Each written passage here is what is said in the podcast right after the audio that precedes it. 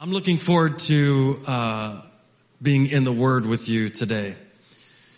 Last week we started a new series called The Supremacy Clause, based on Article 6, Paragraph 2, Section 2 of the Constitution, where it says that the Constitution is the supreme law of the land. So if a bunch of people get together in a state and decide certain, that they think certain things should work a certain way in their state, then that has to be compared uh, with the Constitution. And if the Constitution disagrees, it's the Constitution that wins the wrestling match every time.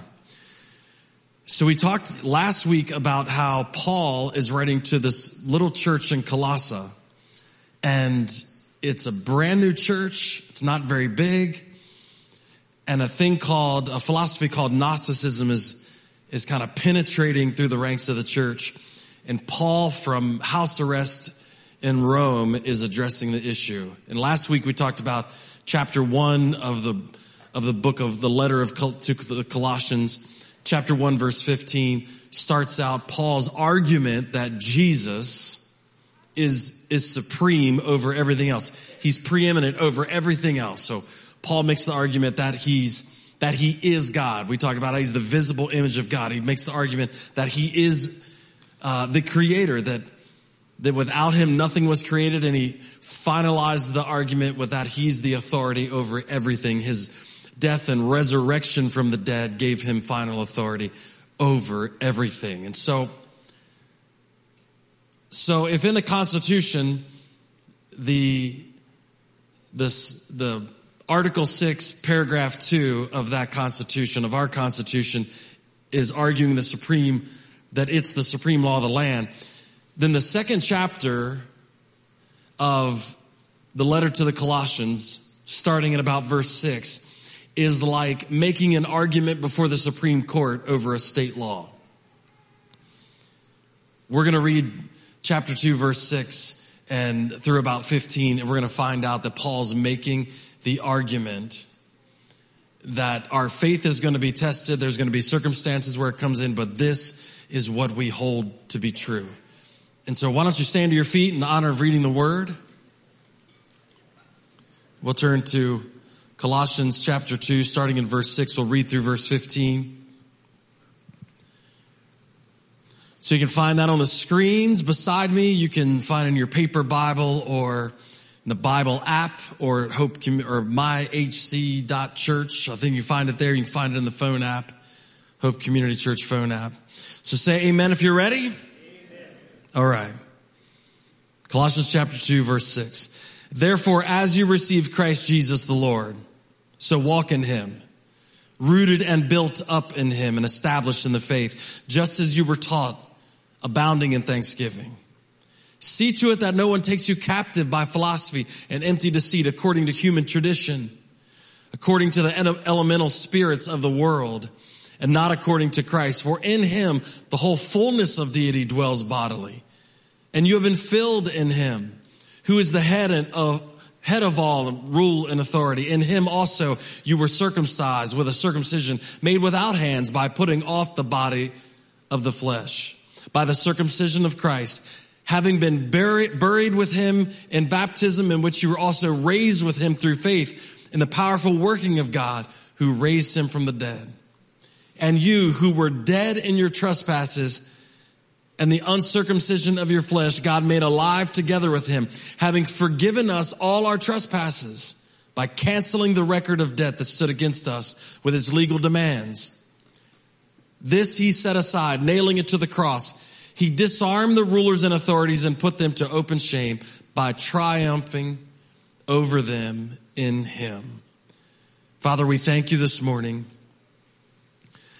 Lord, first we thank you that you've, that you've saved us. We thank you that you forgave us of our sins. God, we, we thank you that you're ruler over everything, that there's nothing we could bring to you this morning that you don't have authority over. Lord, we thank you that we get to come together and look into your word and have it change us. We pray that it would transform our minds today. Lord, we pray that we submit to your authority in our lives. And it's in Jesus' name we pray. And everyone said, Amen. Amen. You may be seated. Paul starts out verse 6 making this um, two pointed statement. He says that we were made alive in Christ and we are rooted and being built up. That he uses the term rooted and built up. And those are kind of two different things. One is talking about plant life and the other one's more like a building or construction term. He's, he's, he's talking about our faith that we have. Our faith is rooted in Christ Jesus. He's the foundation of everything. We learned last week that everything started from Him. He was the beginning. Before Him there was nothing. Everything started in Christ. And then through Christ, through Christ's death and resurrection, then we have been saved. So He is the foundation. He is the root of everything. John 15 talks about how how he is the vine and we are the branches. There's nothing we can do. We can't grow without being connected to the vine. So the vine is the root of our faith. Jesus himself is the root of our faith. So Paul says we're to be rooted. So that's where everything comes from. Faith in Christ. That we are saved by faith through grace in Christ alone. That's it. So that's our root system. But he doesn't, he doesn't step, stop there. Remember, it's this, it's this two ideas put together, rooted and built up. So some of you were rooted a long time ago. Some of you were rooted 40 years ago, 50 years ago. For me, I was rooted, I don't know, four or five years old in a church in, uh, in Virginia. But that faith, if I just rooted it and it wasn't built up, would not be a very beneficial faith today. So Paul makes sure that he doesn't just say, hey, just start, just have faith. No, he says the, the point is, is that you establish faith in Jesus, that he does redeem you of your sins, but then there's this process of building it up, of leaning back into Christ. And that's what we talked about all uh, the beginning of the year through the through the closer series where we were talking about spiritual disciplines, building up our faith through the through the way we draw closer to Christ through reading our Bibles, through prayer, through, through fellowship, through generosity, through all these things. So Paul is saying, don't just be rooted. Rooted is important. You have to establish faith in Jesus. There is no other name under heaven by which men can be saved. You have to establish faith in Christ, but we don't stop there. It's not a child faith. It doesn't always stay a child faith. What happens is, as we are rooted, then we have a foundation to build on. Now it's important. You can't build on any foundation as, as maybe some of you found out. Not everything in life is worth building upon.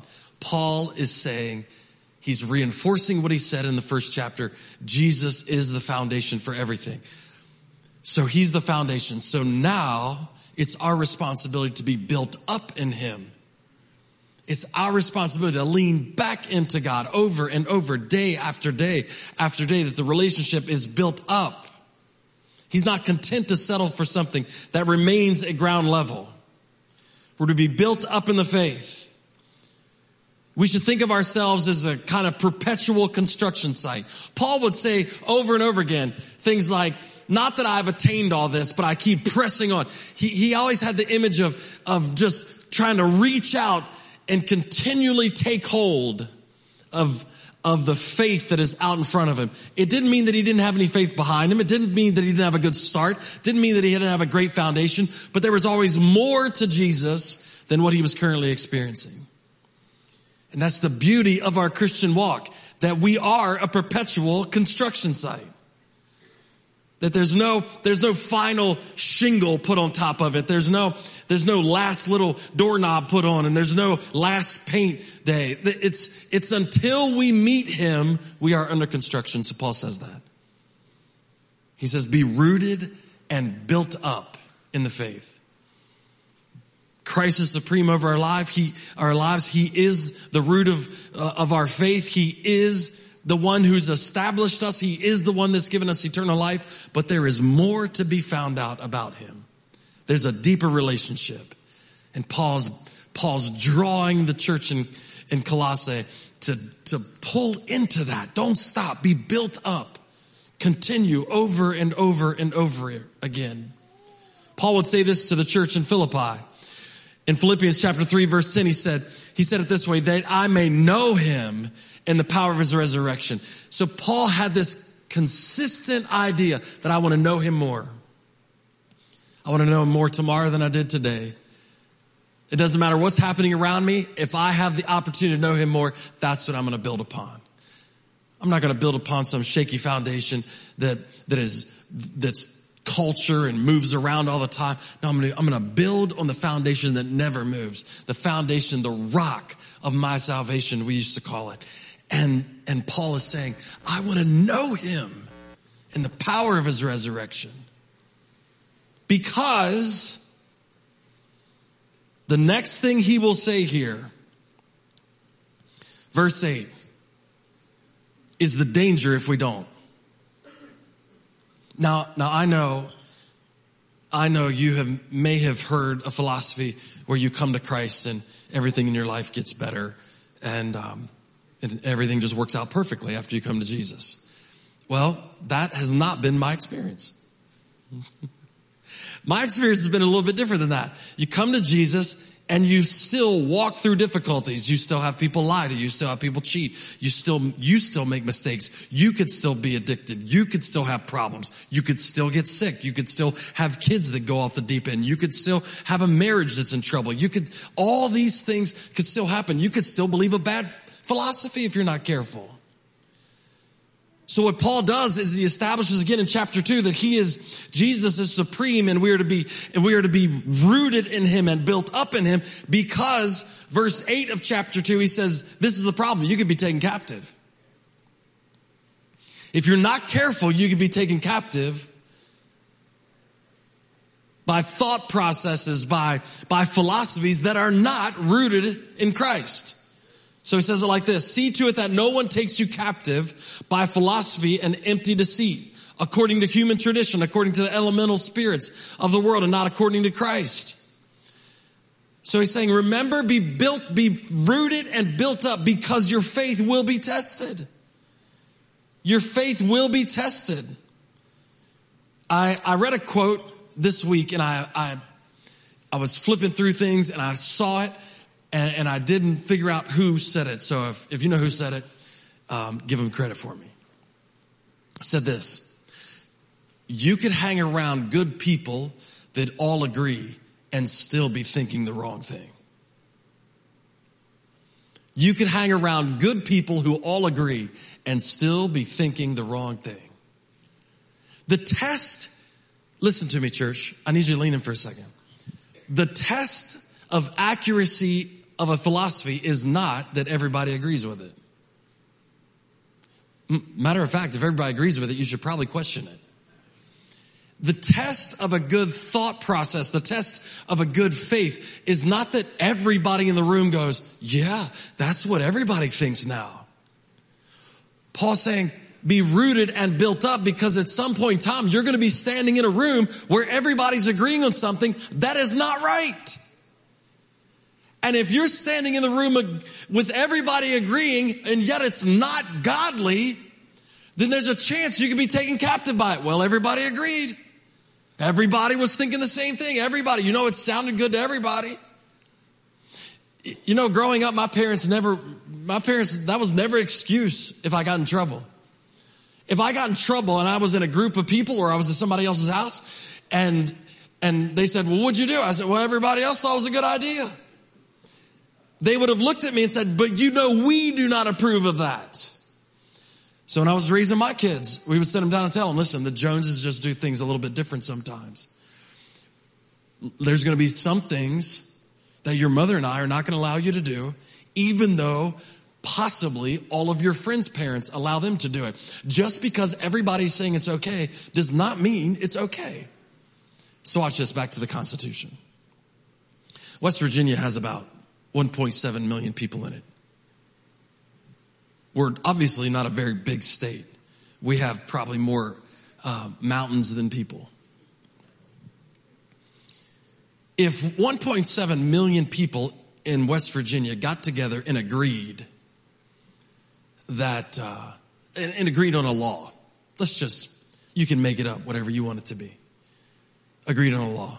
1.7 million people agreed on a law tomorrow. And we voted that law into existence in West Virginia. We said, we, the residents of West Virginia, we want our lives to look like this and we have solidarity in this issue and we have, we have 100% unanimous agreement on this issue. By the way, which will never happen, but let's say it did. We have 100% unanimous agreement on this issue and we voted on it and tomorrow it became the law of the state of West Virginia. What would then happen is that law would then be compared to the Constitution. And the Constitution, the Supreme Court of the land, could decide whether if 1.7 million people agreed on it or not, whether that law fit under the authority of the Constitution. So I'm telling you, church, it doesn't matter if everybody agrees or not. It doesn't matter if, if everybody in our town thinks this is the way to go. It doesn't matter if you turn on cable news at night and they're telling you this is the way that you do this. It doesn't matter if the latest books come out in schools and tell you this is the way to do this. Paul is setting up the argument in front, in front of the court that if you go along with agreement, just because everybody's agreement, agreeing, it doesn't mean that it fits under the authority of Christ. It doesn't mean if what is said over here, even if it's agreed on, if it doesn't match the will of God, don't build on that. Don't let that take, take you captive. Don't, don't submit to that. See to it that no one takes you captive by philosophy and empty deceit according to human tradition. So it's not just about being around people who are rooted and built up. Paul is revealing the necessity of being personally rooted and built up. This is not just about hanging around the right people. This is a personal growth program that you yourself have to be rooted in faith in Jesus and then build on that because one day you will be standing in a room full of people proposing something that is not the will of God. And he's not, he's saying you have to be able to differentiate between that. You become your own Supreme Court. Well, how do I know? Well, I've got to know what the Bible says. I've got to know what it says about that. I've got to be built up in it. You know, there's so many things in today's culture that everybody is just shaking their heads about. I mean, you know, live your best life now and do whatever makes you happy and find yourself and don't do anything that makes you sad or is too difficult. You know, just, just be, find your best life. And I scroll through Instagram and, and everybody, every, evidently the best life is to be on a beach somewhere doing nothing all the time. Now, if that's what you think is your best life, then I apologize up front. But how could that possibly be your best life? I mean, I could see doing it for seven days, maybe 10 days, maybe stretch it out to 15 days. But sooner or later, that's not your best life anymore. But because millions of people on Instagram are shaking their heads going, Oh man, the goal in life is just to get enough money that you can move to the beach and do nothing. Which, by the way, at some point in time would be the least fulfilling life you could ever experience. But because everybody's shaking their head with it. I read a book recently called Personality Isn't Permanent. And so making the case that our society, we are all shaking our, we are going along with it about things in school that, that students have deemed too difficult, too anxiety producing to keep doing, like giving speeches.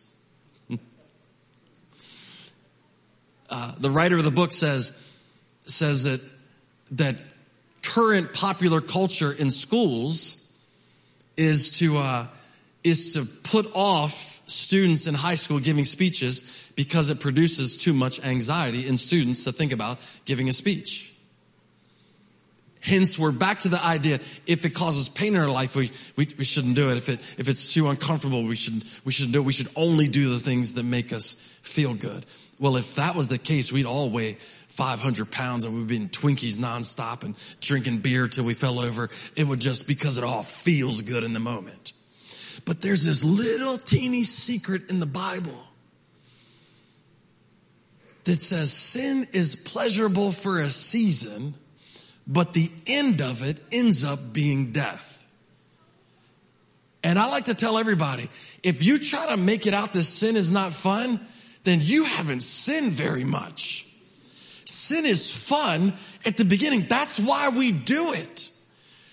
Nobody's ever approached me with a sin and they went, this is going to be the worst thing you've ever done it's going to feel terrible. It's, it, it tastes terrible. It feels terrible. There's no benefit to it. No, sin is enticing because it tastes good. It feels good. It makes you, it, it, it feeds all those things in your body. And all of a sudden you're like, oh, this is great. And then we keep doing it. We keep doing it. We keep doing it. And we get addicted. And the next thing you know, it leads to death.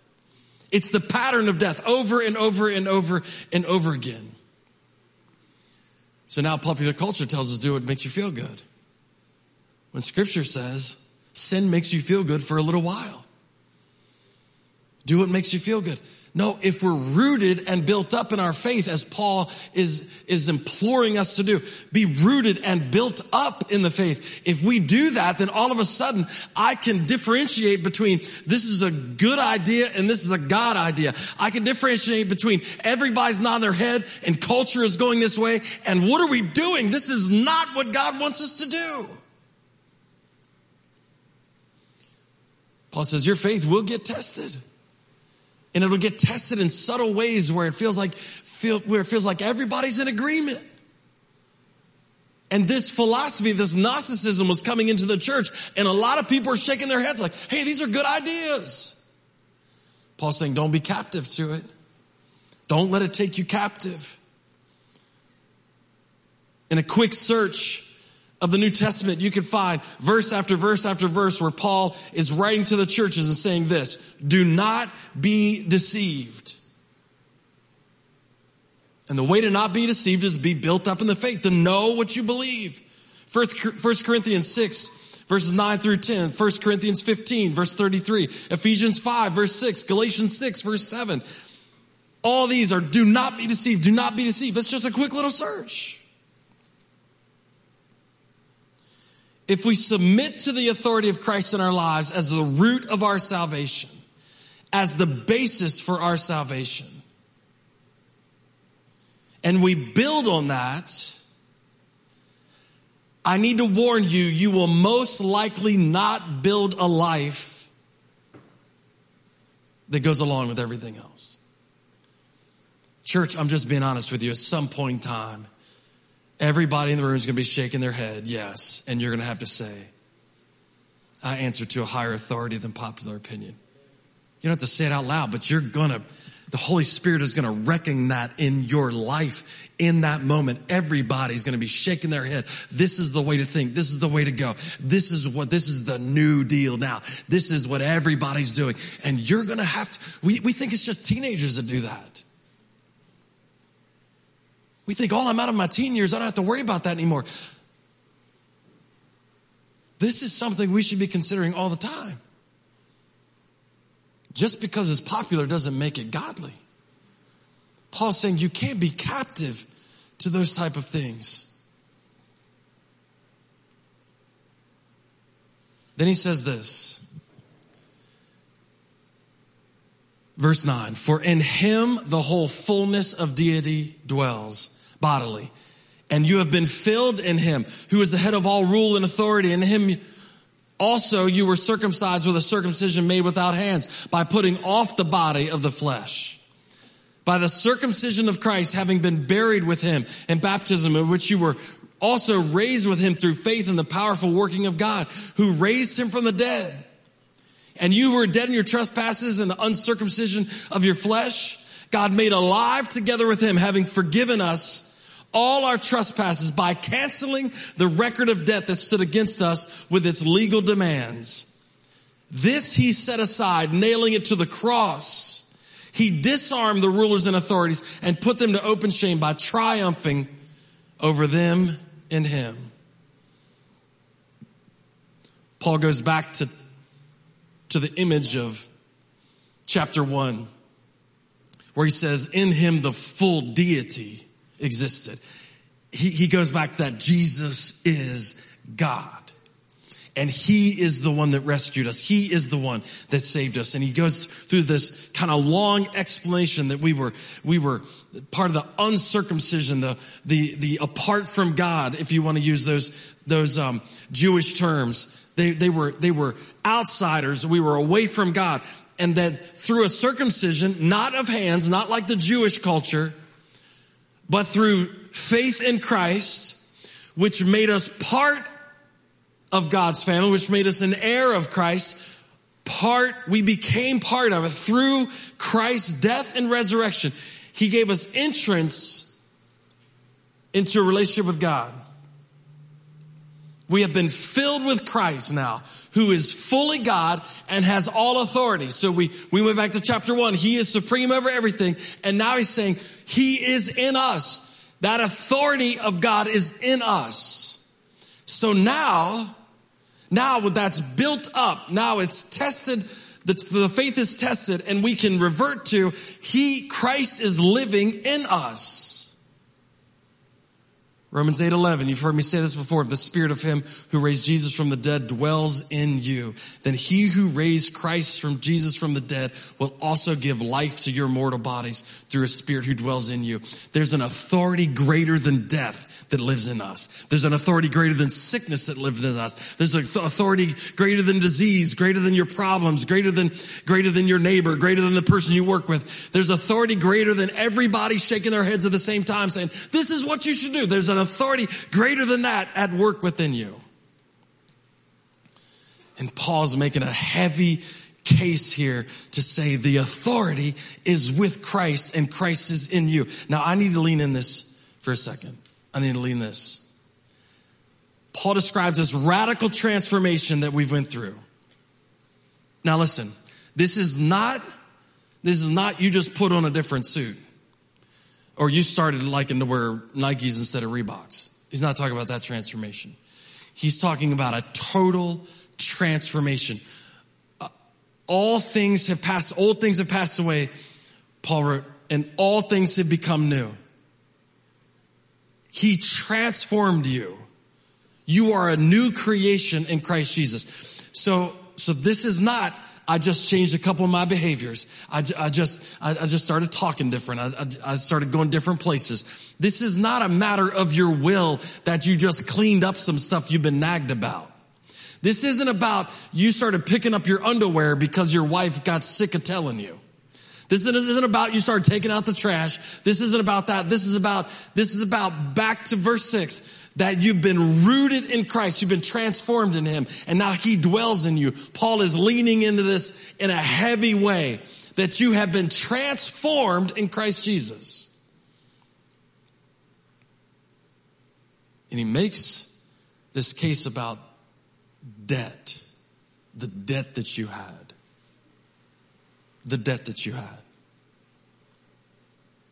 You've been, you've been transformed forgiven, made alive, and all debts canceled. All debts canceled. That's important because uh, uh, we need to talk about how the debts were canceled for a second. Have you ever forgiven anybody?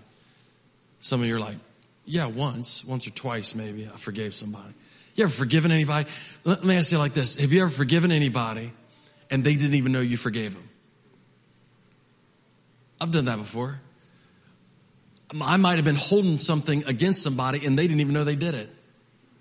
And so I'm reading the Bible and prayer or something and God reveals something to me and, and he, he says, man, the way you're thinking about that's ridiculous. Just forgive them. Let them go. Don't hold that against them anymore. And so what happens is I forgive them but I don't have any authority over him because I just wrote it off. I just forgave him. We might not even had a conversation about it, I just wrote it off. It's not a big deal. Whatever, I'm letting it go. It doesn't bother me anymore. I forgave him. We don't have to have a conversation about it. It's just over. Just wrote it off. Whatever. It doesn't even matter. The danger is that you treat your salvation like that. So Paul's saying, remember, Christ is supreme. His will is perfect. His will is supreme. So he's supreme over us. He has saved us through his resurrection, through his death and resurrection.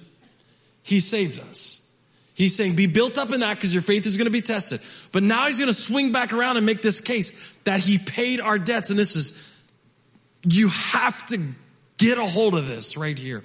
Because if you understand this correctly, you'll understand, you'll understand why the authority matters. So he says that he paid our debts.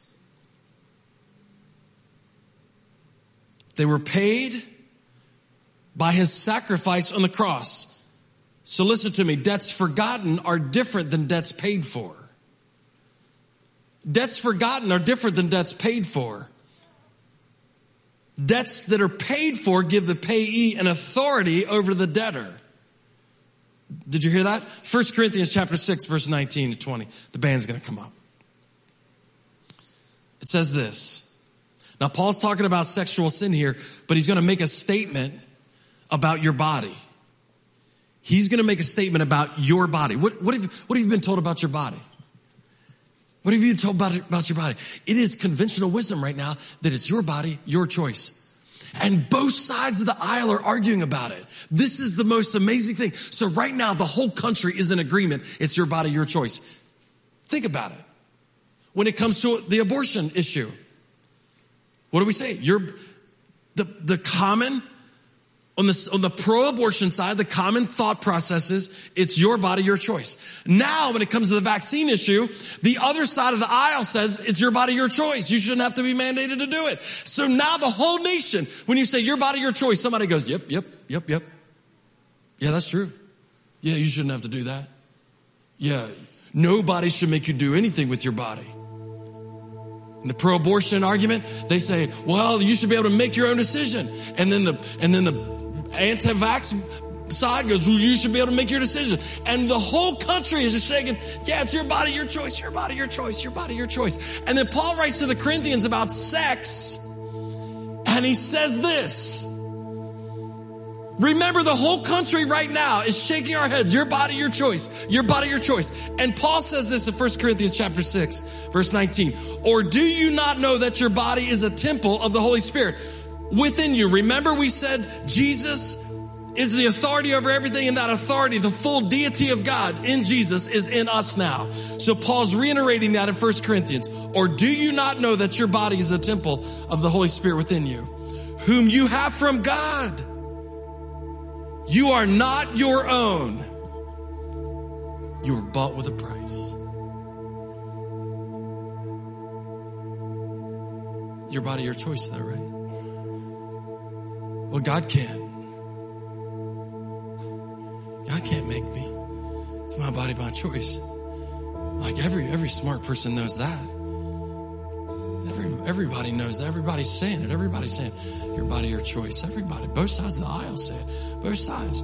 Yeah. I mean, your body, your choice. And Paul. But but being built up in the faith means that I can't be sexually promiscuous because all of a sudden I found out it's not my body anymore all of a sudden I find out that once I'm rooted in Christ and once the, He's the authority in my life, which I willingly allowed Him to be, Jesus forces no one to bow knee in salvation. He will force everybody one day to bow, but that will be when He is made king over everything. But at this point in the, in the era of grace that we live in, He's forcing no one. So I came to Him the Spirit drew me. I came to Him and I willfully laid my, down my will for His, submitted to His authority in my life, only to pick it back up. But everybody's shaking their head going, yeah, that's true. That's true. Your body, your choice. That's true. No, no, no. Now that the authority of Christ is not only over me, but reigns in me, Paul says you can't do whatever you want with your own body. Because it's not yours anymore. You were bought with a price. The price of Jesus himself, God himself hanging on the cross paid the penalty for your sin. So God did not write off your sin as if it didn't matter. There was no just stroke of a pen going, ah, we'll just act like that didn't happen, act like that didn't happen, act like that didn't happen, act like that didn't happen. No, there was a debt to be paid. Listen to me, church. There was a debt to be paid for your rottenness and my rottenness, for your, for your anti-authority mentality, for your, it's my body, I'll do what I want mentality. There was a price to be paid for rejecting God and God paid it in himself. So Jesus hangs on the cross and dies. And then when we accept Christ, we accept his authority in our lives. And we submit to his will and we realize I am not my own. I've been bought with a price. I don't care if everybody's shaking their heads that this is the right thing to do. I don't care if everybody's shaking their heads. My body, my choice. I just found out it's not my choice anymore. I found out I submit my will to God's will. I find out the way my test, faith is tested is that when everybody's shaking their head yes, I go to the authority and find out that it's actually no.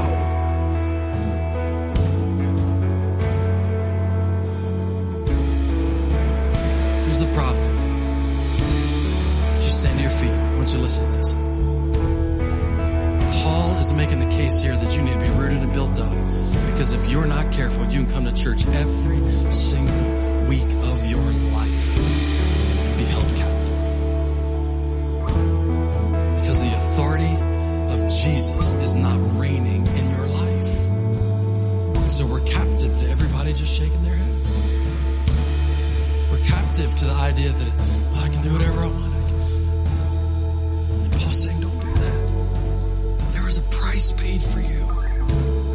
There was a price, a precious blood of Jesus was shed for you. And it's not an idea of I'm going to give up all the fun stuff in my life. It's the idea of I'm going to submit my rotten will for the will of an almighty God who loves me beyond comprehension. And my best life now is the life that he's carved out for me. My best life now is doing His will. My best life now, as Paul would say, is I take hold of that for which Christ Jesus took hold of me. My best is submitting to His will.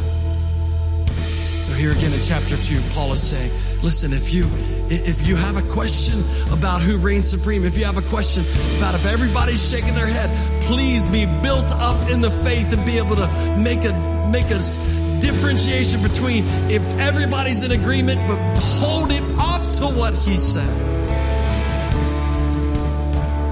It's his will, not ours. He paid for the authority in our lives. He paid for it with his own blood. And our devotion to him means we submit to that authority. Amen. Come on, lift your hands in the room this morning. Come on, we're going to give him our praise and our honor. We're going to submit to his will this morning. We're going to know that he is ruler and reigns over our lives with a compassionate heart, with a with a just heart that he is for us and with us. And we don't have to be held captive by anything else. We are his. Come on, lift your voice, sing it out. Give him honor and praise this morning for who he is and what he's done.